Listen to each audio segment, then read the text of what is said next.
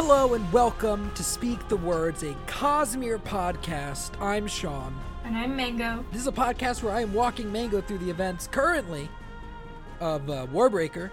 Uh, we started with Stormlight, but then we decided to, you know, we, we, we jumped into a perpendicularity, took a trip across Shadesmar, and uh, pulped out in Nalthis. And there's a little book going on here, and we're getting pretty close to there no longer being a book happening. By my estimations, we have four episodes left, including this one. This is when things will hopefully kind of start to come together, you know? Because, like, this is a very political book. It's very slow, lots of pieces that are kind of doing nothing for. And I was talking about this with uh, a friend of mine. This book is not done any favor favors by how we cover it, right? Taking it an hour at a time once a week is not the way to cover a um a very slow political thriller like this one. What happened last time? Because quite a bit. Uh, not like a massive amount happened last time because we had to push a little bit of stuff into this week, but still some stuff happened last week. The meeting and then them getting attacked. Did that happen last week or the week before? That's how we started last week. Okay. So, uh, Vivenna went and met with some of the leaders. I ask this every single time. I never remember what their country's called. Uh, Idris. Idris. So she went and met with some, like, the equivalent of the Idrian mob bosses in this other city. And she was trying to, like, get them to help her. She didn't actually want to, like, overthrow the entire government, but just, like, she wanted to give them hope. Mm-hmm. And all these people laughed at her. Basically told her that she was being too idealistic. And then they got attacked by um the lifeless city guard. What's his name? The the life Jewels lifeless Clod. came to save the day and protected the Vivenna. And so like later when they were patching him up, she was very like she had mixed feelings about the whole Mhm. thing cuz she felt like he didn't feel like a undead lifeless no like there's nothing in him type of creature. Mm-hmm. And then she got angry and decided she wanted to learn how to awaken because she had all this power. She, and she, it's not like she considers herself pure anymore, so she's just gonna use it. Siri and Lightsong Mm-hmm. met with um Hoid, Yeah. who told stories. The king's dying, and they're like right after they give birth to an heir is indeed correlation, but it's explained away as like, oh, the king gets tired of li- living, so now that he has an heir, he gives up his breath or whatever. Siri's like, I don't believe that. But if that is true, then why would I want to give an heir to this guy because I don't want him to just die. And she also found out that um her family is descended from the first returned. Uh, and then there was one other thing that happened with Vivenna. Oh yeah, she got kidnapped by Vasher. Uh huh. That's how we ended last episode. Uh, also, at one point, it's a minor detail, but um, remember it. Vivenna learned Clod's um, uh, command word or whatever, his Mm-hmm. lifeless command. It was Howl Yeah. of the Sun. Mhm. But yes, that is where we left off, and we start this week not with her, but chapter thirty-four starts in Lightsong's POV. We're back uh, right after what happened with Hoid. Lightsong is watching Siri leave his pavilion. He's feeling guilty about the way he'd spoken of the God King's death to her. He wondered if she actually cared for the God King or if she just feared what would happen to her when he was gone. He turned back to the priest who had moved to the topic of preparing for war. It was even more hostile than it had been previously. His biggest worry was that Nanrovah, High Priest of Stillmark the Noble, was spearheading the movement for war. He'd been outspoken against war previously. Blushweaver made her way into the box shortly after and sat beside him. How did you get to Nanrovah? he finally asked. I didn't, Blushweaver said. I don't know why he changed his mind. I wish he hadn't done it so quickly. It seems suspicious and makes people think I manipulated him. Either way, I'll take the support. You wish for war so much. I I wish for our people to be aware of the threat. And you think I want this to happen? You think I want to send our people to die and to kill? No, I don't think you want to start a war. Uh, the conversation goes away. She clearly tries to seduce him, drawing attention to her revealing clothing. Uh, I'm not going to bring up every instance of when she does it, just know that it's happening during the conversation. You're boring today. I'm distracted. We should be happy. The priests have almost all come around. Soon there will be a call for attack made to the main assembly of gods. If they voted for war, gods with lifeless commands like Lightsong would be would administrate and lead the battle. You've changed the commands on Hopefinder's 10,000? She nodded. They're mine now, as are Mercystars. Colors, he thought. Between the two of us, we now control three quarters of the kingdom's armies. What in the name of the iridescent tones am I getting myself into? I am annoyed, however, at Allmother. Because she's prettier than you or because she's smarter than you? Oh, uh, yeah, she gives him like a dirty look and he goes, Just trying to boring, my dear. Allmother controls the last group of lifeless. An odd choice, don't you think? I mean, I am a logical choice, assuming you don't know me, of course, what, since I am supposedly bold. Hopefinder represents justice, a nice mix with soldiers. Even Mercystar, who represents benevolence, makes a kind of sense for one who controls gov- soldiers. But Allmother, goddess of matrons and families, giving her 10,000 lifeless is enough to even to make even me consider my drunk monkey theory. The one who chooses names and titles of the returned? Exactly. I've actually considered expanding the theory. I am now proposing to believe that God or the universe or time or whatever you think controls all of this is all really just a drunk monkey. She won't give me her lifeless commands. Not surprising. I hardly trust you and I'm your friend. We need those security phrases, Lightsong. Why? We've already got three of the four. We dominate the armies already. We can't afford infighting or divisiveness. If her 10 were to br- turn against our 30, we'd win, but we'd be left badly weakened. He frowned. Surely she wouldn't do that. Surely we'd rather be certain. Lightsong sighed. Very well then, I'll talk to her. That might not be a good idea. He raised an eyebrow. She doesn't like you very much. Yes, I know, he said. She has remarkably good taste, unlike some other people I know. Lightsong glanced Lightsong glanced at where Siri was looking out at the arena. He wondered if she'd been upset by the talk of war, a war her people couldn't win. He noticed that Blushweaver was also watching the Queen, but with obvious dislike. Lightsong immediately changed the topic. Do you know anything about a tunnel complex beneath the Court of Gods? Blushweaver turned back toward him, shrugging. Sure, some of the palaces have tunnels beneath them, places for storage and the like. Have you ever been down in any of them? Please, why would I go crawling about in storage tunnels? I only know about them because of my high priestess. When she joined my service, she asked me if I wanted mine connected to the main complex of tunnels. I said I didn't. Because you didn't want others to have access to your palace. No, because I didn't want to put up with the racket of all that digging. Can I have some more wine, please? Then we jumped to Siri's point of view. Siri felt frustrated watching the court and having no say. Their arguments weren't encouraging. Her husband was most likely going to be killed or kill himself, and her homeland was about to be invaded. She also felt quite guilty at enjoying the challenges and problems in the city. Life back home had been so uh, subdued. She overhears the priest talking about an Idrian agent in the city claiming to be the princess, but she dismisses it as her sisters aren't the type to come and work as Idrian agents. She couldn't imagine Vivenna as Susebron's, uh, and at this point she's like, ah, thinking, speaking of Vivenna, she would not have made it as Susebron's bride. Uh, her sister wouldn't have been able to coax Susebron out of his mask. She would have alienated herself from Lightsong. She would have hated the city. Are they talking about a relative of yours? A voice asked. Siri spins around to see Blushweaver standing behind her. You, well, she doesn't know it's Blushweaver, but she it's Blushweaver. Your Grace, Siri responded, confused. They're discussing the famous hidden princess, the goddess said with a wave of her hand. She'd be a relative of yours if she really does have the royal locks. Siri glanced back at the, to the, at the priests. They must be mistaken. I'm the only princess here. The stories of her are quite pervasive. Siri felt silent. My Lightsong has taken a liking to you, princess, the goddess said, folding her arms. He has been very kind to me. Might I ask which goddess you are, your grace? I am Blushweaver. I am pleased to meet you. No, you aren't. She leaned in, eyes narrowing. I don't like what you're doing here. Excuse me? Blushweaver raised a finger. He's a better man than any of us, princess. Don't you go spoiling him and pulling him into your schemes.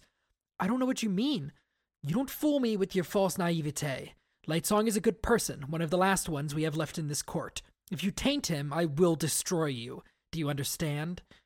Siri nodded dumbly, then Blushweaver turned and moved away, muttering, Find someone else's bed to climb into, you little slut. Siri watched her go, shocked. When she finally regained her composure, she blushed furiously, then fled. Yeah, Blushweaver doesn't like Siri. Yikes. Yep. Well, she still thinks that she's, like, behind everything. An Idrian agent, yeah. Yeah. We cut to Siri back in the palace. She enters the bathing chamber and goes through her routine until she's left floating in the water. You wanted to speak with me, my queen? A voice asked. Siri started, splashing as she dunked her body beneath the water. Bluefingers! I thought we'd cleared this up on the first day. He stood at the rim of the tub, fingers blue, typically anxious as he began to pace. Oh, please, I have daughters twice your age. You sent word that you wanted to talk to me. Well, this is where I will talk, away from random ears. He nodded to two of the serving girls and they start making a lot of noise. Haven't you gotten over your shyness yet? You've been in Hallandren for months. Won't it seem suspicious to have the serving women making so much noise? They're already considered second class. Sir, I can't do that voice. They're all they're already considered second class servants by most in the palace. I'm still gonna do the voice, but I'm not gonna plug my nose to do it. Siri noticed that they were wearing brown. They were from Pahn Kahl. You sent me a message earlier. What did you mean by claiming to have information relating to my plans? What happens when a new God King takes the throne? He eyed her. So you figured that out then? Figured out what? Of course I have, she said out loud. He wrung his hands nervously. Of course, of course. Then you can see why I'm so nervous. We worked hard to get me where I am. It ain't e- it isn't easy for a Pahn Kahl man to raise to rise high in the theocracy of Hallandren. Once I got into place, I worked so hard to provide work for my people. The serving girls who wash you, they have far better lives than the Pahn Kahl who work the dye fields. That will be all be lost. We don't believe in their gods. Why would we be treated as well as people of their own faith? I still don't see why it has to happen. He waved a nervous hand. Of course, it doesn't have to, but tradition is tradition. The Hallandren are very lax in every area but religion. When a new god king is chosen, his servants are replaced. They won't kill us to send us into the afterlife along with our lord. That horrid custom hasn't been in effect since the days before the Manywar. But we will be dismissed. A new god king represents a fresh start. But I guess my job security is the lesser of our problems. Siri snorted. Don't tell me you're worried about my safety above your own pa- place in the palace. Of course not, he said, kneeling down beside the tub, speaking quietly. But the bo- God King's life, well, that d- worries me. So, I haven't been able to decide yet. Do the God Kings give up their lives willingly once they have an heir, or are they coerced into it? I'm not sure. There are stories spoken of by my people regarding the last God King's death. They say that the plague he cured well, he wasn't even in the city when the curing happened. My suspicion is that they somehow coerced, coerced him into to give up his breaths to his son, and that killed him.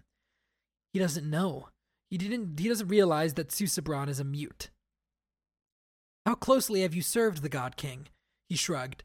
As close as any servant considered unholy. I'm not allowed to touch him or speak to him, but Princess, I've served him all my life. He is not my god, but he's something better. I think these priests look upon the, their gods as placeholders. It doesn't really matter to them who is holding the station. Me, I've served His Majesty for my entire life. I was hired by the palace as a lad, and I remember Susebron's childhood. I cleaned his quarters. He's not my god, but he is my liege. And now these priests are planning to kill him. He turned back to his pacing, wringing his hands. But there's nothing to be done. Yes, there is. He waved a hand. I gave you a warning and you ignored it. I know that you've been performing your duties as a wife. Perhaps we could find some way of making certain that no pregnancy of yours comes to term. Siri flushed. I would never do such a thing. Austre forbids it. Even to save the life of your, the God King. But, of course, what is he to you? Your captor and imprisoner? Yes, perhaps my warnings were useless. I do care, Bluefingers, and I think we can stop this before it gets to the point of worrying about an heir. I've been talking to the God King. Bluefingers froze, looking directly at her. What? I've been talking to him. He's not as heartless as you might think. I don't think this has to end with him dying or your people losing their places in the palace. I see that you've found yourself a position of power, or at least one that looks powerful, she thought. If things turn out as I want them to, I'll make certain your people are cared for. And my side of the bargain? If things don't turn out as I want them to, I want you to get Susebron and me out of the palace. Silence. Deal. But let us make certain it does not come to that. Is the God King aware of the danger from his own priests? He is, Siri lied. In fact, he knew about it before I did. He's the one who told me I needed to contact you. He did? Bluefingers asked, frowning slightly. Yes. Yes, I will be in touch on how to make this turn out well for all of us, and until then I would appreciate it if you'd let me get back to my bath. Bluefingers nodded slowly, then retreated from the bathing chamber. Siri, however, found it hard to still her nerves. She wasn't certain if she'd handled the exchange well or not. She seemed to have gained something. Now she just had to figure out how to use it. Bringing in uh, old Bluefingers into the fray. He's gonna help us out. Hmm. That was a whole lot of like dodging around what they actually want to say and be like, I have this. I need you to do this. Mm-hmm. But like, it felt like they missed the point of something. It, it it feels that she is withholding things from him to keep it a secret. I don't necessarily think he's withholding things from her for the purposes of keeping a secret, but that he assumes she already knows it and it doesn't need to be said out loud. Because she's kind of pretending to know more than she does. I don't think I, Mhm. I don't get the feeling that he thinks he's he's got a leg up on her. You know, like she feels like she's got something he doesn't know. At least that's my my reading of it. Chapter 35. Vivenna awoke in a dark room with her hands and legs tied and a gag in her mouth. She could feel somebody with lots of breath in the room. She turned around and saw a figure silhouetted against a starlit sky. Him. Vasher turned to face her and she started to panic. He walked to her, knelt down, and pulled her head up by her hair. I'm still deciding whether or not to kill you, princess. If I were you, I'd avoid doing anything more to antagonize me. She froze in his grip and he dropped her back to the floor. He lit a lantern and closed the balcony doors. He pulled a large hunting knife and cut the bonds on her hands. He tossed the dagger away and grabbed his large black hilted sword from his bed. Vivenna scrambled away and he whipped the sword toward her. You will remain quiet. She huddled into a corner, wishing she'd returned to Idris long ago. Vasher stepped forward and undid the clasp on the sword. Vivenna felt nausea strike at her as a thing as a thin wisp of black smoke began to curl up from the blade. Vasher dropped the blade in front of her. Pick it up. Pick up the sword, princess. She reached for the blade and felt her nausea grow and her hand begin to twitch. She shied away. Pick it up, Vasher bellowed. She let out a cry as she grabbed the weapon. A terrible sickness traveled up her arm and into her stomach. Hello, a voice said in her head. Would you like to kill someone today?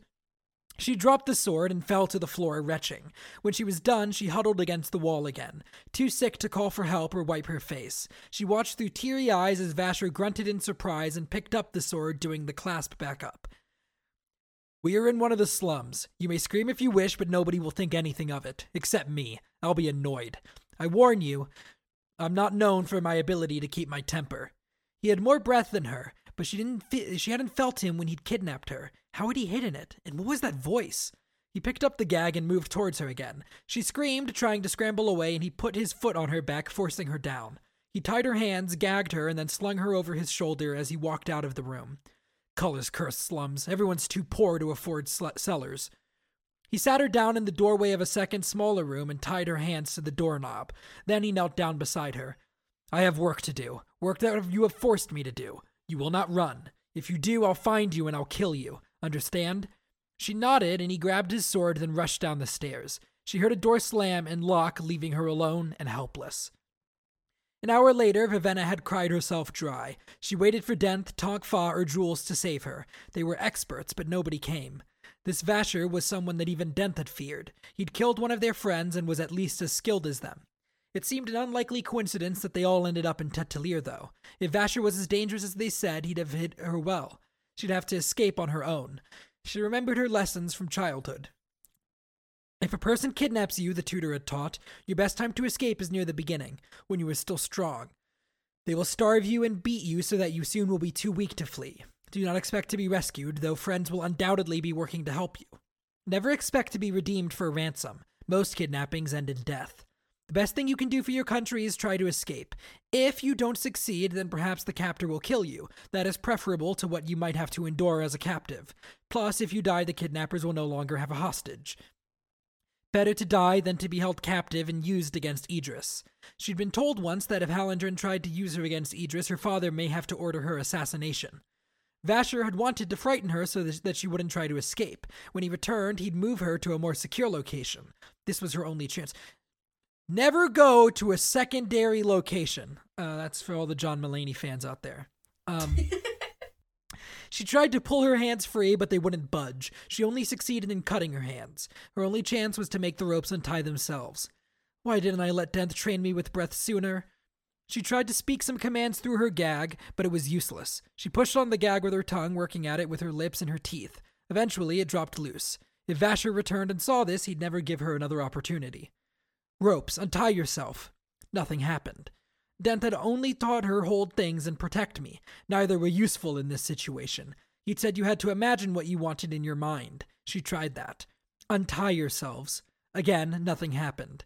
Awakening was frustratingly vague for all its rules and restrictions. She focused on her bonds again, picturing them untying. Somehow it felt wrong. She relaxed, letting her unconscious mind do all the work, like when she changed the color of her hair. Untie, she commanded. The breath flowed from her. It was like blowing bubbles beneath the water, exhaling a piece of herself but fl- feeling it flow into something else. That something else became part of her, a limb she could only slightly control. It was more of a sense of the rope than an ability to move it. As the breath left her, she could feel the world dull, colors becoming slightly less bold. The wind a little more difficult to hear, the life of the city a little more distant. The ropes around her hands jerked, causing her wrists to burn. Then the ropes unraveled and dropped to the ground. Her arms came free, and she sat staring at her wrists, shocked. She did it! She untied her ankles, paused briefly to grab the rope, and ran down the stairs. She unlocked the door and rushed out into the night. She tried to put space between herself and Vasher's lair. Her only hope was to get out of the slums into the city proper and back to Denth and the others. It felt wrong missing the breath she'd put into the rope. There was a command to reclaim it, but she didn't know it. Hopefully, Denth would be able to help her. It was just beginning to grow light, but it was still dark enough she had trouble telling what direction she was going in. She felt like she was going in circles. She stopped as she noticed a statue that Denth had described when telling Parlin how to get from the safe house to the restaurant. She'd been worried that Parlin would get lost. Finally, she felt hope. After a few minutes, she realized the street looked familiar. She turned around and the safe house was across from her. She entered the house quickly. The main room was empty, and she quickly opened the door to the cellar, seeking a place to hide. She found a, la- a lantern beside the stairway and pulled the door closed. Denth had warned her about the steps, and she felt them creak as she walked down them. At the bottom, there was a musty scent. Carcasses of several small game hung on the wall. She rounded the stairs, entering the main room of the cellar. If Denth didn't arrive in a few hours, she'd venture out. She froze, jerking to a halt, a lantern swinging in her hand. Its unsteady light shone on a figure sitting before her, head bowed, face shadowed. His arms were tied behind his back, and his ankles were bound to the legs of the chair. Parlin! Vivenna asked with shock, rushing to his side. She quickly set down the lantern, then froze. There was blood on the floor. Parlin, she said louder, urgently lifting his head. His eyes stared forward, sightless, his face scratched and bloodied. Her life sense couldn't feel him. His eyes were dead. Vivenna's hand began to shake. She stumbled back, horrified. Oh, colors, she found herself mumbling. Colors, colors, colors. A hand fell on her shoulder. She screamed, spinning. A large figure stood in the darkness behind her, half hidden beneath the stairs. Hello, princess, Tonk said. He, he smiled. Vivenna stumbled back, nearly colliding with Parlin's body. She began to gasp, hand at her chest. Only then did she notice the bodies on the walls. Not game animals which she had mistaken for a pheasant in the dim light of her lantern now reflected back green. A dead parrot. A monkey hung beside, body sliced and cut. Oh! the freshest corpse was that of a large lizard. All had been tortured. Oh, Austre, she mumbled. Tonk Fah stepped forward, grabbing for her, and, she, and Vivenna finally shocked herself into motion. She ducked to the side, escaping his reach. She ran around the large man, scrambling toward the stairs. She came up short as she collided with someone's chest. She looked up, blinking. Do you know what I hate most about being a mercenary, princess? Denth asked quietly, grabbing her arm. Fulfilling the stereotypes.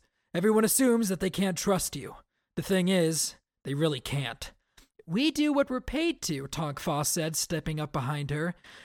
It's not exactly the most desirable work, Denth said, holding her tightly, but the money is good. I was hoping we wouldn't have to do this. Everything was going so nicely. Why did you run away? What tipped you off?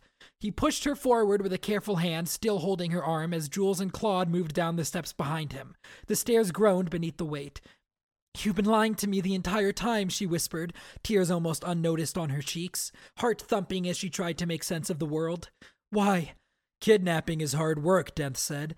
Terrible business, Tonk Fah added. It's better if your subject never even knows they've been kidnapped. They always kept an eye on me, staying near. Lemex didn't do what we needed him to. Poison was too good a death for that one. You should have known, Princess, with as much breath as he held. He couldn't have died from sickness, she realized. Oh, Austre. Her mind was numb. She glanced at Parlin. He's dead. Parlin is dead. They killed him. Don't look at him, Denth said, delicately turning her head away from the corpse. That was an accident. Listen to me, Princess. You'll be all right. We won't hurt you. Just tell me why you ran away. Parlin insisted not to know where you had gone, though he knew he spoke to you on the stairs right before you vanished. Did you really leave without telling him?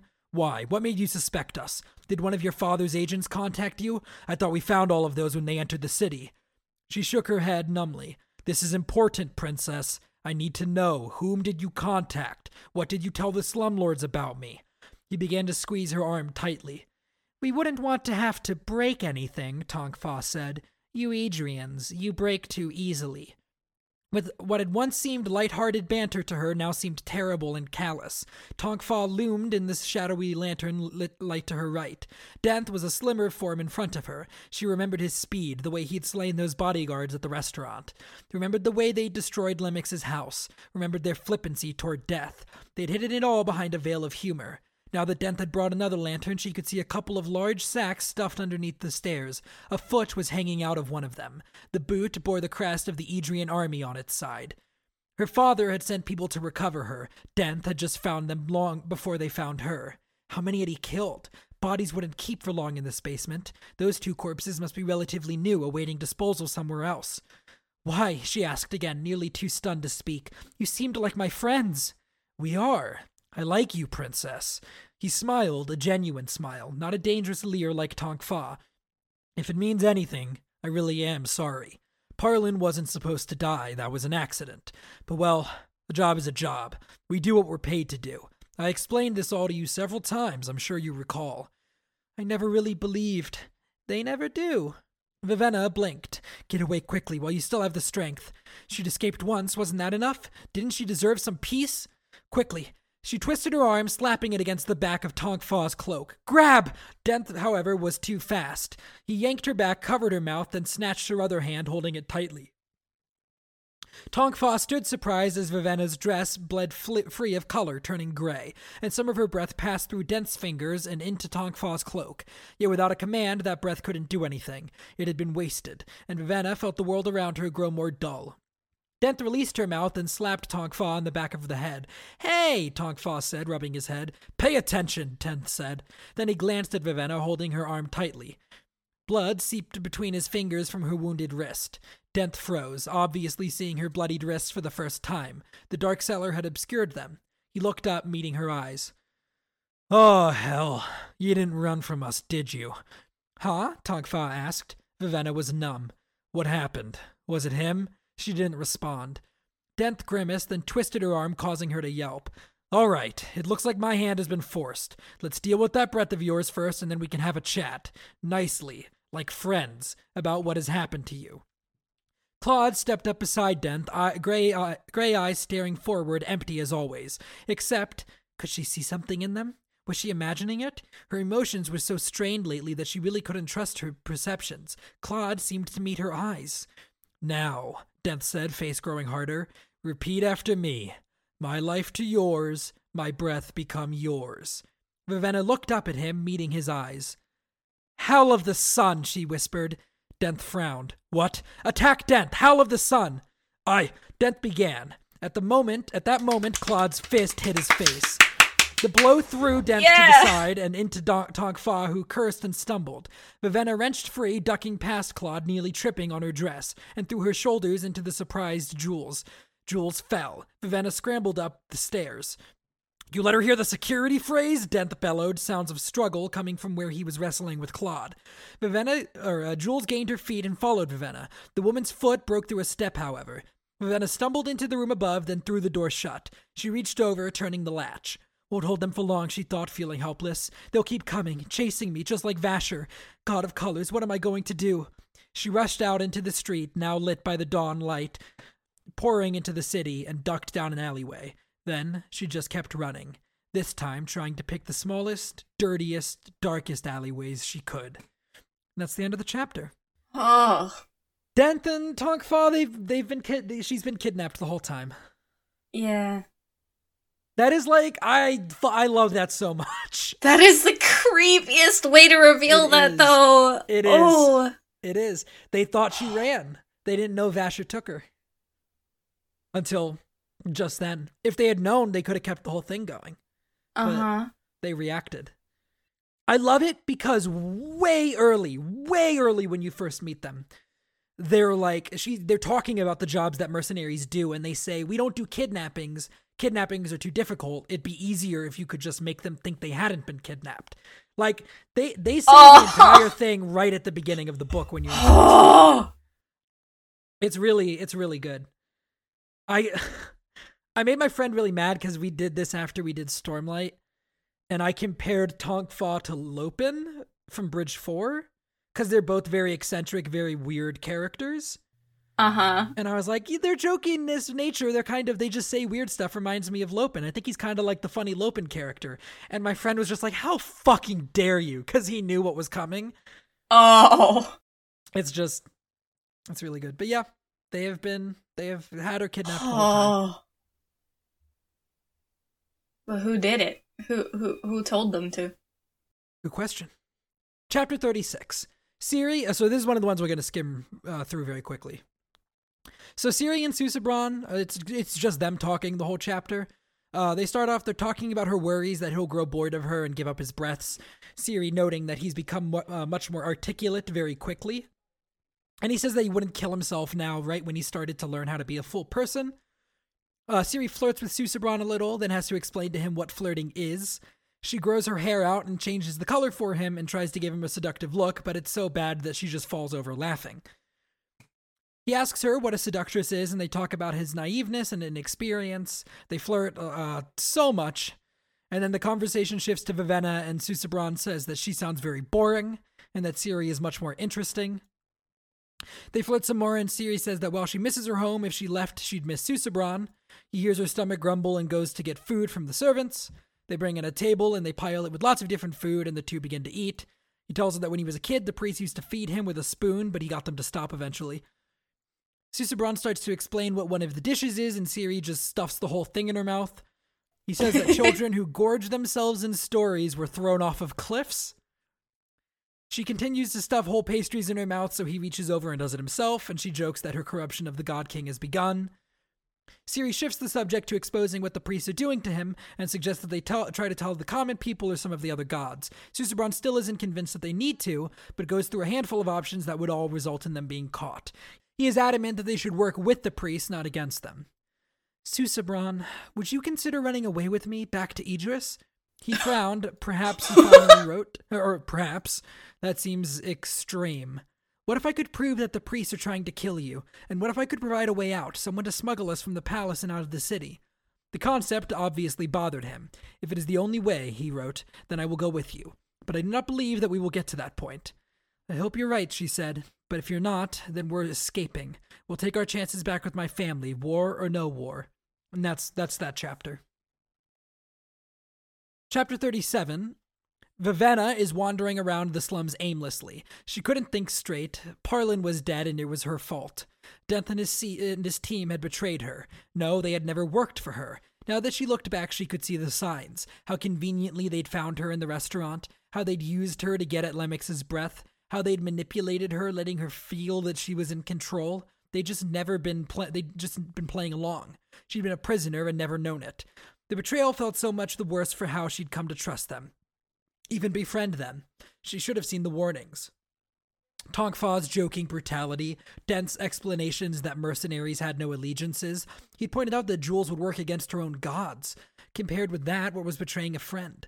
She stumbled down an alleyway, her hair still bleached white with terror. Seeing Parlin tied to a chair, blood coming from his nose, cheeks sliced open. She would never forget it. Something inside her had broken. She was numb. She reached the end of the alley, finding a dead end, and turned around. A man was sitting on a small stack of boxes near her. He called out to her and told her she's been causing a stir. Woman wandering the slums in a beautiful white dress. If people weren't paranoid from the raids, she'd have been dealt with already. She realizes that he was in the crowd when she visited the slumlords, and he says that she looks down on them just like the Hallandren. He says he won't turn her in, but that he wants her dress because it will sell for a lot. He threatens to cut her with a knife if she doesn't cooperate, and he t- and tells her she'll be less uh, noticeable without the dress. She considers using her breath, but was afraid it wouldn't work, so she removes her dress and hands it to him. He searches the pockets and finds no money, throwing aside the rope inside. He asks for after her leggings, and she removes them as well. He tries to take the last of her clothing, but she screams at him to go and rubs mud all over the rest of her clothing to make them worthless. He wavered and then sprinted away, and she curls up on the ground and starts to cry. She lay there for a while. Eventually, it began to rain. She decided she needed to keep moving and found a dirty old shawl in the trash nearby. She wrapped it around herself and tried to change her hair to black, but it refused. She rubbed mud and dirt into it instead to cover the white. She had to do something about the length as well. The shawl turned brighter because of her breath. She felt the loss of the breath uh, of the breath she'd put into the rope and the one she'd wasted on Tonk Fah's cape. Then she realized that she couldn't feel Tongfa or Vasher's breath when they'd snuck up on her. She couldn't feel the breath in the rope er, either, so she tied it around her ankle and then grabbed her shawl and put the rest of her breath into it. She wouldn't give off an aura, none at all. She'd almost she almost fell to the ground with the shock of losing it all. Where she had once been able to sense the city around her, now everything became still. It was as if it had been silenced. The entire city became dead, or maybe it was Vivenna who had become dead. A drab, she stood slowly, shivering in the drizzling rain, and wiped the water from her eyes, then pulled the shawl, breaths and all, close and shuffled away. And that's the end of that chapter. Vivenna is forced to become a drab to hide, which is like her becoming a, a, drab was kind of her biggest fear the whole time. She went so high and then came down so low. Yep. Chapter 38 Lightsong is sat on the edge of his bed, sweating and breathing heavily. He dreamt of war again. It had felt so real. He'd been on a, a man on a battlefield with no weapon. Soldiers had died around him, friend after friend. War against Idris wouldn't be like that, he thought. It would be fought by our lifeless. He didn't want to think about the fact that the friends he'd seen during the dream hadn't been wearing bright colors. He'd been in the eyes of an Idrian soldier. The Idrians are the ones threatening us. They're the rebels who broke off, maintaining a second throne inside of Hallandren borders. They need to be quelled. They deserve it. What did you see, Your Grace? Llarimar asked again. Lightsong closed his eyes. There were other images, the recurring ones. The glowing red panther, the tempest, a young woman's face being absorbed by darkness, eaten alive. I saw Blushweaver, he said, speaking only of the very last part of the dreams. Her face red and flushed. I saw you and you were sleeping and I saw the God King. The God King? Llarimar asked, sounding excited. Lightsong nodded. He was crying. He asks for two dozen urns, one for each god painted after their colors, and lots of pebbles. Lightsong dressed, then went off to once again feed on the soul of a child. Later, Lightsong is throwing pebbles into urns in his courtyard. He's sitting in a chair a few feet away from the urns. He missed, and a servant ran over to pick it up and put it into the urn. Llarimar tells him that uh, Blushweaver is approaching.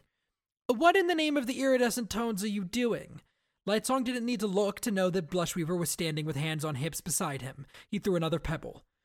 You know, it's always struck me as strange. When we say oaths like that, we use the colors. Why not use our own names? We are allegedly gods. Most gods don't like their names being used as an oath, Blushweaver said, sitting beside him. Then they are far too pompous for my taste. I personally should find it very flattering to have my name used as an oath. The Lightsong the Brave, or by Lightsong the Bold. I suppose that's a bit of a mouthful. Perhaps we should shorten it to a simple Lightsong. I swear, you are getting stranger by the day. No, actually, you, sh- you didn't swear in that particular statement, unless you're proposing we should swear using the personal pronoun. You! So your line at this point is, What in the name of you are you doing? She grumbled at him under her breath. I certainly don't deserve that. I've barely gotten started. Something else must be bothering you. Oh, mother, still won't give you the commands. Refuses to even speak with me now. Ah, if only she knew the refreshing sense of frustration she was missing out on knowing by refusing on knowing by refusing your acquaintance. I'm not that frustrating. I've actually been rather charming with her. Then that is your problem, I surmise. We're gods, my dear, and we quickly grow tired of our immortal existences. Surely we seek for extreme ranges in emotion, good or bad, it doesn't matter. In a way, it's the absolute value of emotion that is important rather than the positive or negative nature of that emotion. Blushweaver paused. So did Lightsong. Lightsong, dear, what in the name of you did that mean? I'm not exactly sure, it just kinda came out. I can visualize what it means in my head, though, with numbers. Are you all right? she asked, sounding genuinely concerned. Images of warfare flashed in his mind. His best friend, a man he didn't know, dying with a sword through his chest. I'm not sure. Things have been rather strange for me lately. Blushweaver tries to get him to sleep with her again, and they flirt for a minute. Now, what are you doing with those silly pebbles? Counting. Counting your inanities. That. And counting the number of priests who come through the gates wearing the colors of each god or goddess. Each time a priest of a particular god enters, I toss a pebble into the urn representing that god. I'm baffled. It's easy. You see someone wearing purple, you throw a purple in the urn of the same color. Yes, dear, but why? To keep track of how many priests of each god enter the court, of course. They've slowed to a nearly a trickle. Scoot, would you mind counting? Several scri- uh, servants and scribes emptied the urns and started counting them. My dear Lightsong, I do apologize if I've been ignoring you lately. Allmother has been rudely unresponsive to my suggestions. If my lack of attention has caused your fragile mind to snap, my mind is quite unsnapped, thank you. But then you must be so very bored. Perhaps we can come up with something to entertain you. I'm well entertained. Mercystar had one of the smallest piles. Lightsong, nearly all of her playful attitude was gone. I ordered my priests in early today and to set up position here, in front of the gates, before the sun even rose. We've been counting priests for some six hours now. Llarimar handed over a list of the gods and the number of priests who had entered wearing their colors. Some of the gods have had over a hundred priests report for service, yet a couple of them have had only barely a dozen. Mercystar is one of those. So? So, I'm going to send my servants to watch and count at Mercystar's palace, keeping track of the number of priests who are there. I already suspect that I know what they'll find. Mercystar doesn't have fewer priests than the rest of us. They're just getting into the court by a different route. Blushweaver looked at him blankly, but then cocked her head. The tunnels? Lightsong nodded. Blushweaver leaned back, sighing. Well, at least you're not insane or bored, you're just obsessed. Something's going on with those tunnels, Blushweaver, and it relates to the servant who is murdered. Lightsong, we have much bigger problems to worry about. I can't believe that you're still bothering with this. Honestly, the kingdom is about to go to war for the first time. Your position in the assembly is important, and you're worrying about how priests are getting into the court. Here, let me prove my point to you. He grabbed a small box and showed it to Blushweaver. A box. What a convincing argument you make. He pulled the top off the box, revealing a lifeless rodent. A lifeless rodent. That's much better. I feel myself being swayed already. The person who broke into Mercystar's palace used this as a distraction. Do you know anything about breaking lifeless, uh, uh, lifeless, my dear? She shrugged. I didn't either, not until I required my priest to break this one. Apparently, it requires weeks to take control of a lifeless for which you do not have the right security phrases. I'm not even sure how the process goes. Has something to do with breath and torture, apparently. Torture? Lifeless can't feel. Lightsong shrugged. Anyway, my servants broke this one for me. The stronger and more skilled the Awakener who created the Lifeless, the more difficult it is to break it. That's why we need to get the commands from Allmother. If something would happen to her, her 10,000 would become useless to us. It would take years to break that many lifeless. The God King and some of Allmother's priestesses have the codes as well. Oh, and you think he's going to just give them over to us, assuming we're even allowed to talk to him? I'm just pointing out that a single assassination wouldn't ruin our entire army. That's not the point. The point is that whomever made this squirrel held quite a, lot, a bit of breath and knew what he was doing. The creature's blood has been replaced with ichor-alcohol. The sutures are perfect. The commands controlling the rodent were extremely strong. It's a marvelous piece of biochromatic art. And and he released it in Mercystar's palace, creating a distraction so that he could sneak into those tunnels. Someone else followed the intruder, and the second person killed a man to keep him from revealing what he'd seen. Whatever is in those tunnels, whatever wherever they lead, it's important enough to waste a breath on, important enough to kill for. I still can't believe you are even worrying about this. You said you knew about the tunnels. I had Llarimar ask around, and others know of them too. They're used for storage beneath the palaces, as said. Different gods have ordered them constructed at various times during the history of the court.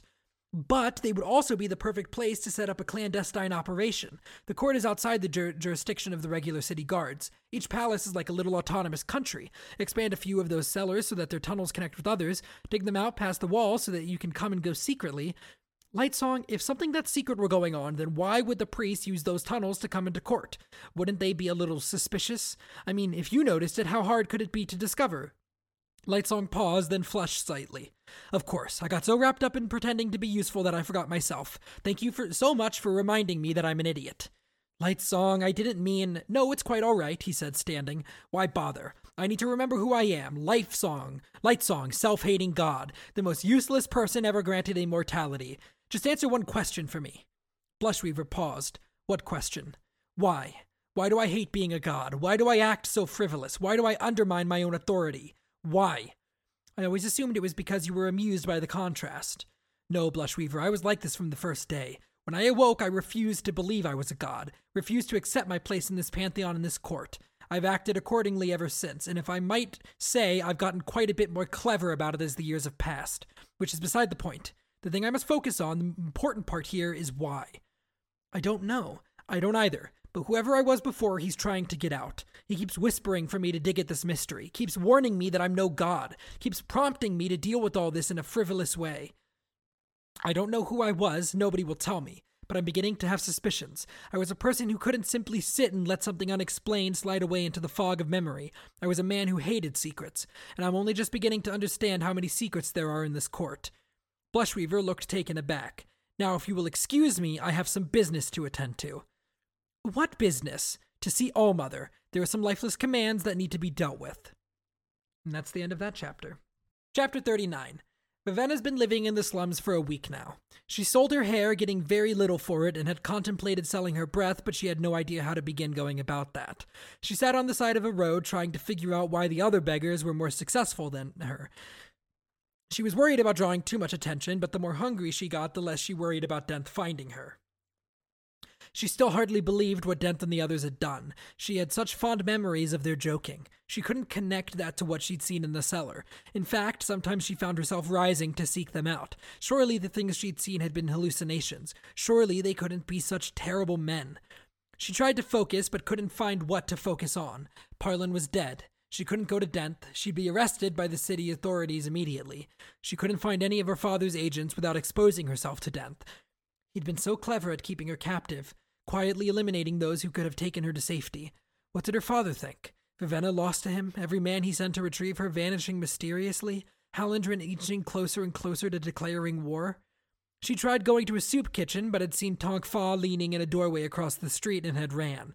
She worried that Denth would also have agents watching the gates, not that there was anywhere she could go.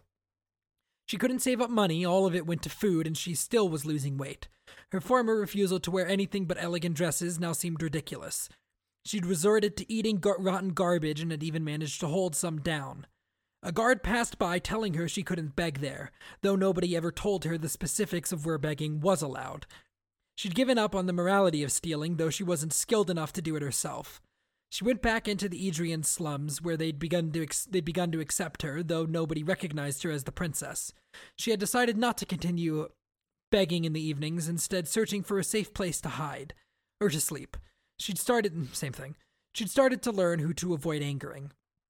In her case, that last group included pretty much everyone, including the urchins. They were all above her in the pecking order. She'd learned that the second day, she tried to bring back a coin from selling her hair, intending to save it for a chance at leaving the city. She wasn't certain how the urchin- urchins had known that she had a coin, but she'd gotten her first beating that day.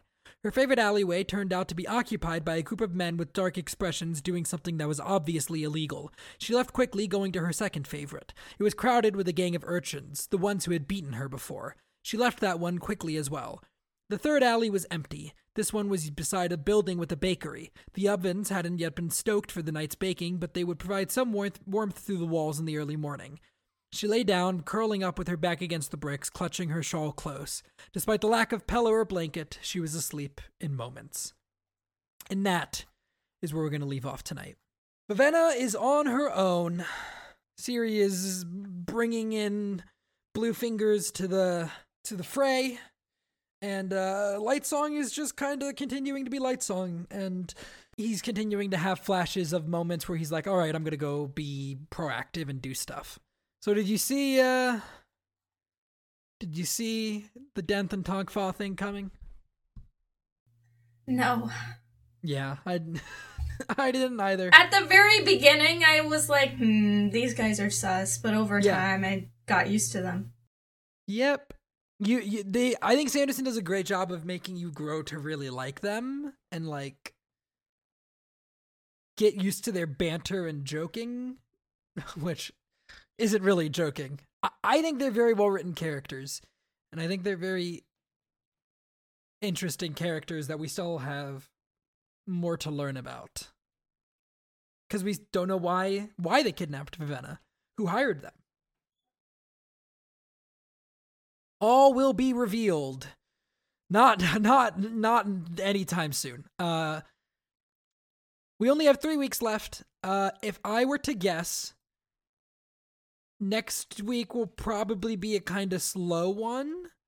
The week after that we'll have some shit happen and then obviously all the shit will happen in the finale. Mm-hmm. um i i, I don't exactly remember what's in the next set of chapters because i haven't taken any notes past this point but I seem to remember the we, we we're going to spend a little bit of time like building a bit more. Um, it's kind of like the ending of Stormlight. Um, I think it was part three where the climax, like the or no, it was the end of. I think it was the end of part three. Yeah, it was the end of part three where the climax kind of started in Shallan's point of view and then we backed up with Dalinar and Kaladin and Kaladin in part four, and we built back up a little bit more before the true climax. That's kind of what I feel happens here. Is is we kind of we have some really big reveals happen, and then we back off and we build some more, and then we'll have the fucking Sanderlanche at the end. Mm-hmm. All right, that's it for us this week. Why don't you tell people where they can find you? You can find me on Twitch at Mango Asteroid, where we'll be doing the finale. Yeah, or and if you want to like, uh, if you want to hit uh, up Mango, uh, if you want like, if you want to send a message or something, um, a Discord works. I, I assume somebody. I assume you'll see uh, messages if they ping you in the Discord. Um, I don't know what my notification settings are right now. That's a good place. Uh, you guys can follow me on Twitter at Sean underscore AFK. Um, I don't have the plug sheet up right now, but I'm about to bring it up. But as I was just saying, we have a Discord server. It's a pretty close, cool place to be. Starting next season, we're gonna do a little book club along with the um, along with the book. As we're covering Words of Radiance, we'll be reading along in the Discord and talking about it. Um, so the link to join that is in the episode description, and it's also in uh, our on our Twitter uh, Twitter account. It's the pinned tweet, which the Twitter at is at Speak Stormlight. Uh, you guys can email us at speakthewordsasp at gmail.com. Uh, and our cover art was done by at Tyler Tylerums on Twitter. Thank you guys so much for listening, and as always, my life to yours, my breath become yours.